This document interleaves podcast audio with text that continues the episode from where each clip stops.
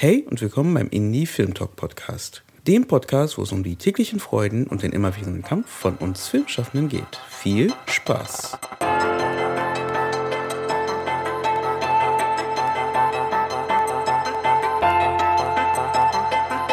So, nicht wundern, warum diese Folge so kurz ist. Dies ist nur ein kleiner Ausschnitt aus unserer Kooperationsfolge mit der Deutschen Film- und Fernsehakademie Berlin, der DFFB, welcher bei unserem Kanal in die Film Talk Panels and Talks ausgestrahlt wird. Auf diesem Kanal findet ihr Live-Talks, Panel-Diskussionen, Werkstattgespräche von uns oder von Festivals und Events mit interessanten Gästen und Themen rund ums Filmschaffen.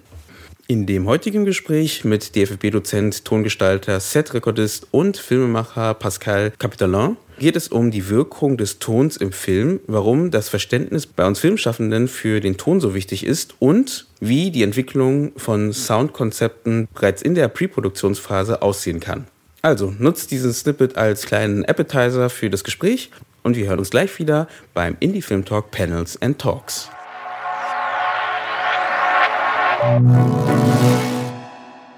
Man sagt auch, wenn du einen schlechten Ton hast zum Beispiel, merkst du ganz schnell, dass der Film irgendwie komisch ist, auch wenn der super ist, aber trotzdem fühlt sich das komisch an für einen.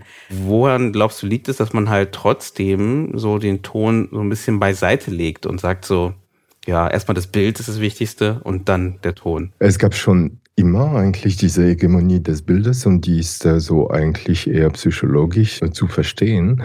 Aber vorher würde ich sagen, so wie das es geht um Abstraktion und Realität im Filmton jetzt, ne, würde ich so irgendwie bleiben.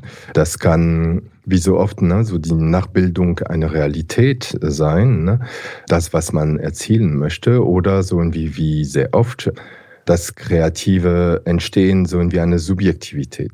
Und äh, der, der Zuschauer an sich nimmt die Bilder wahr als äh, ne, also auditiv, ne, so, aber jeder so von dieser Wahrnehmung wirkt individuell. Mhm. Jeder so wie natürlich so wie wir sagen, als du bei einem Horrorfilm, ne, als du so wie diese diese scharfe Klinge so wie gesehen, so die er daraus gezupft hat und äh, jemand anderen wird sagen, nö, ne? so, der hat es nicht gesehen. Warum? Weil eventuell der, der Reiz kam nicht über das Bild, kam über den Ton. Kannst du ein Beispiel nennen für die Wirkung des Tons im Film? Vielleicht auch so, so ein bisschen ein praktisches Beispiel, wo man so wirklich sagt, ja, da merkt man diesen Unterschied irgendwie oder den, was die Wirkung von dem Ton ist. Hm, ja, also wenn man sagt, so wie das 90 äh, Prozent so wie unsere auditive Wahrnehmung äh, passiert unbewusst. Und äh, wenn aber ich nehme ein Urbeispiel, ne, so, die bei unseren Studierenden so wie fangen wir so wie sehr oft mit äh, die Anfänge so sozusagen so wie des äh, Filmtons. Tonfilm. Und äh, bei äh, 1931 so wie Fritz Lang, ne, bei M, da gibt es eine Melodie natürlich, so wie die man so wie den Mörder als Wiedererkennungseffekt auch so wie diese, diese Figur gibt, ne, als Thema, als Leitmotiv.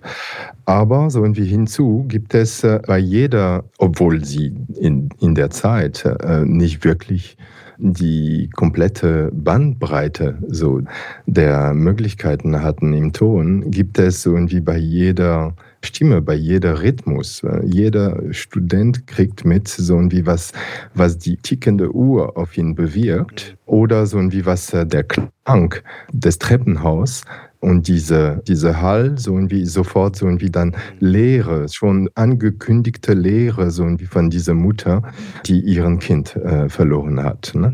All diese, diese Sachen wird man erst durch Analyse feststellen, aber an sich die, die Emotion, die Wirkung ist direkt.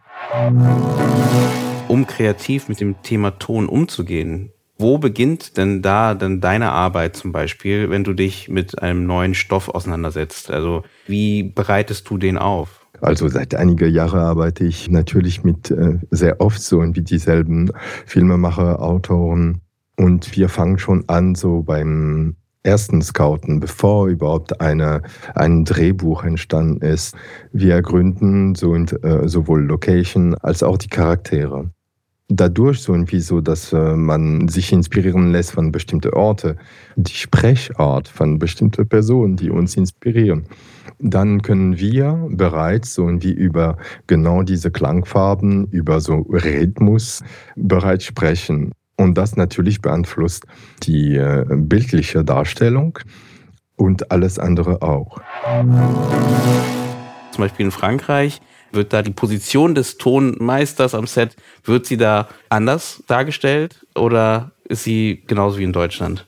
Das ist keineswegs so wie in Deutschland. Es gibt so, das gibt das mal anderen, äh, anderen Schulen, ne? so, aber äh, auch eine andere Kultur oder Tradition. Ne? So irgendwie, weil da ganz entscheidende so äh, Tonmeistern bereits so in wie den 20ern, 30ern und danach so in wie in der Zeit so wie von Musik konkret experimentell äh, gearbeitet haben. Und das waren Musiker, das waren Komponisten, aber die sind später Tonmeister äh, für Filmton äh, geworden. Manche von denen äh, lehren noch in Unis. Ne, so, und da ist ein großer Respekt, so wie natürlich diesen Pioniers so wie der, des Filmtons in Frankreich geehrt. Und auch einfach so wie in Frankreich hat es eine andere Gewichtung, so wie so der Ton und einen anderen Respekt auf dem Set. Ne, so, und die Femis. Ähm, Beispielsweise also die Filmschule in, in, Frankreich, in Paris, macht da auch äh, wenig Unterschiede. Das merkst du so irgendwie später so irgendwie an die Besoldung, merkst du so irgendwie an, ja, an, die, an den Respekt so irgendwie für, der, für, diese, für diesen Zunft.